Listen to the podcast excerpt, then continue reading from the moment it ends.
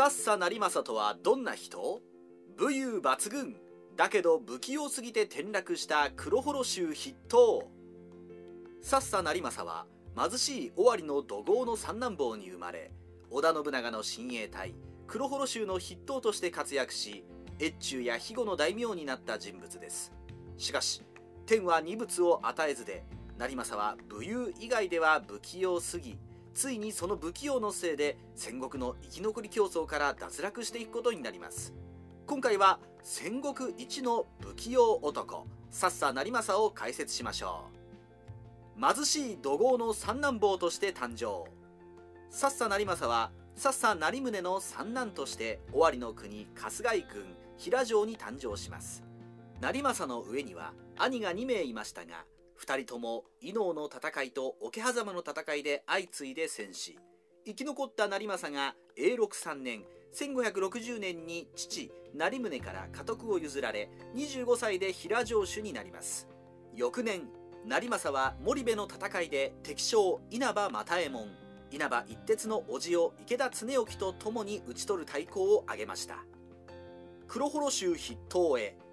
さっさ成政が数々の武功を立て続けた理由には織田信長の親衛隊である黒幌州にいたことが大きく影響していました。織田信長は天文21年1552年3月に父織田信秀より家督を継ぎ林秀貞平手正秀青山与左衛門内藤勝助の4人の重臣を与えられます。しかしこれらの重臣たちは信長が頼りにするには全く足りず切腹したり戦死したり背いたりでいなくなり信長も重臣を見限りました。代わりに信長は土豪階級の次男三男坊を対馬や熱田からの関税収入に物を言わせて多く雇い入れ自分の身辺を守る旗本としたのです。経済的に裕福でもなく次男三男で家を継げる見込みもない土豪の次男三男坊は戦働きで信長に認められ立身出世しようと貪欲かつハングリーに全ての戦場において大活躍しました。さっさ成政も上の兄弟が死んで家督を継いだもののもともとは貧しい土豪の三男坊で嫡男当主のもとで手駒になる運命でしたから信長に馬回り衆に引き立てられると獅子奮陣の働きをして信長の期待に応えようとします。こうして成政は黒幌州の筆頭へと成り上がっていったのです。成政鉄砲隊。さっさ成政はその後も信長上洛途中の観音寺城の戦いに従軍。姉川の戦いに先立つ八宗山の軒口では柳田広政中条家忠と少数の馬回り衆を率いて最後尾のしんがりに参加し鉄砲隊を利用して活躍しました。天正2年1574年の長島一向一揆との戦いでは長男松千代丸を失うものの翌年の長篠の戦いでは前田利家らと3000名の鉄砲隊を指揮し武田勝頼軍を壊滅させる手柄を立てました。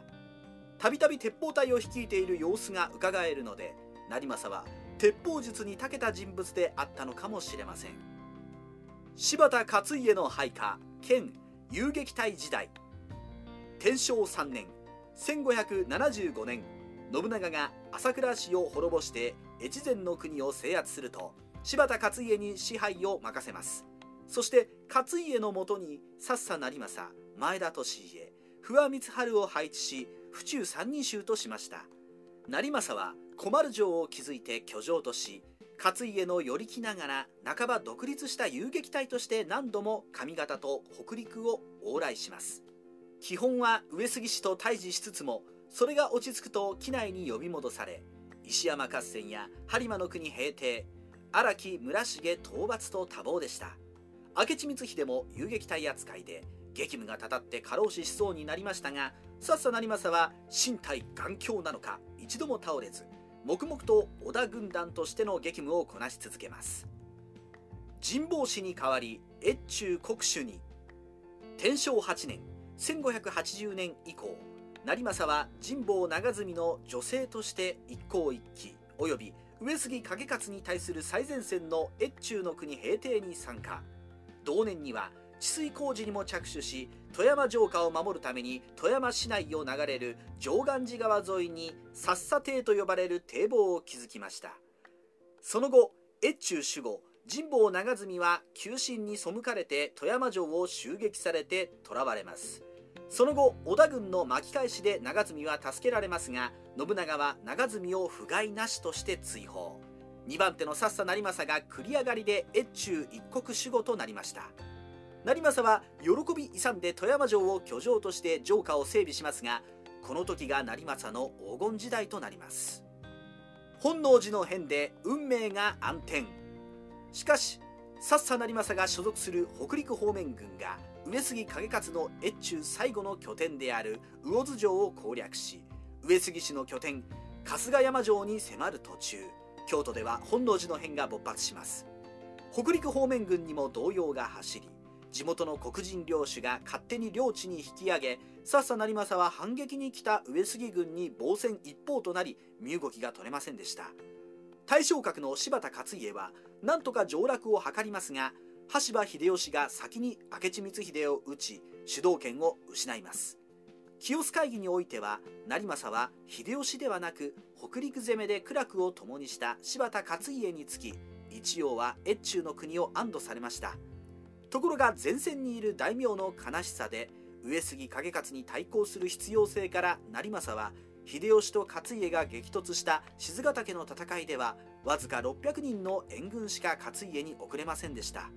そして合戦は前田利家の裏切りや上杉景勝の圧力もあり柴田軍は改装し勝家は北の省に退却。そこで自陣しました。戦争には参加しなかった成政ですが秀吉に娘を差し出すと頭を丸めて秀吉に降伏し再び越中一国を安堵されます。しかしほぼ何もせずに秀吉に降伏したかに見える成政の評判は機内では悪く成政の裏切りで勝家が滅んだとの風説があったと多門院日記には出てくるそうです。この場合上杉景勝に備える必要から成政が兵力を出せないのは仕方ないと思うのですが不器用な人なのか運が悪いのかどうも成政は悪評判を立てられがちのようです。一人で意地を張り豊臣軍10万に城を包囲。秀吉に恭順したかに見えた成政ですが徳川家康が織田信雄を担いで秀吉と対決姿勢を明らかにすると家康に接近します。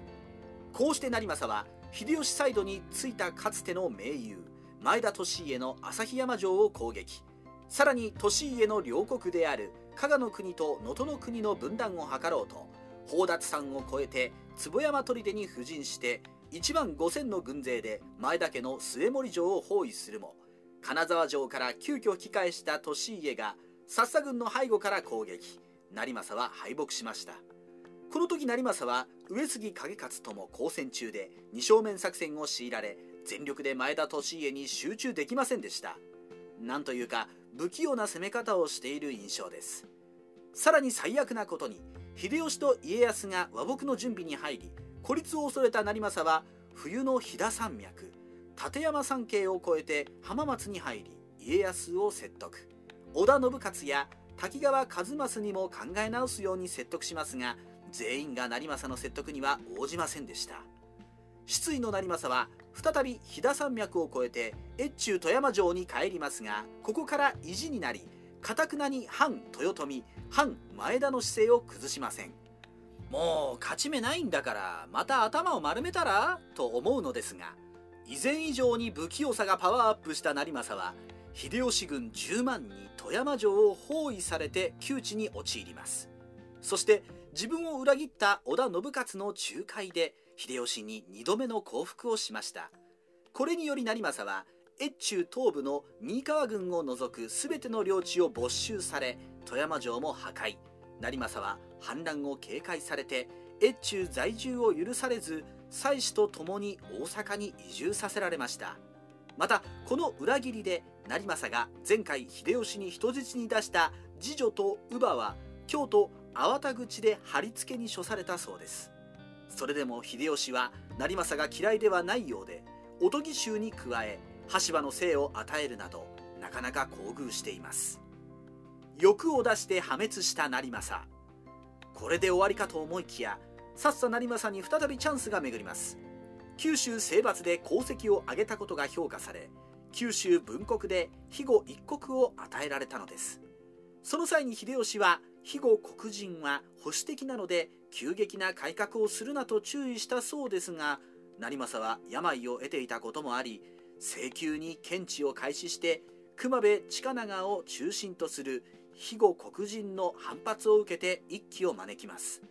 成政はこれを自力で鎮圧できず秀吉の手を煩わせ激怒した秀吉によって切腹を申し付けられました。この時成政は腹を横一文字に裂いて内臓を引きちぎって天井にぶちまけるという壮絶な死に方をしたそうです。成政の自世の句は「この頃の薬妄想を入れ置きし鉄八袋今破るなり」で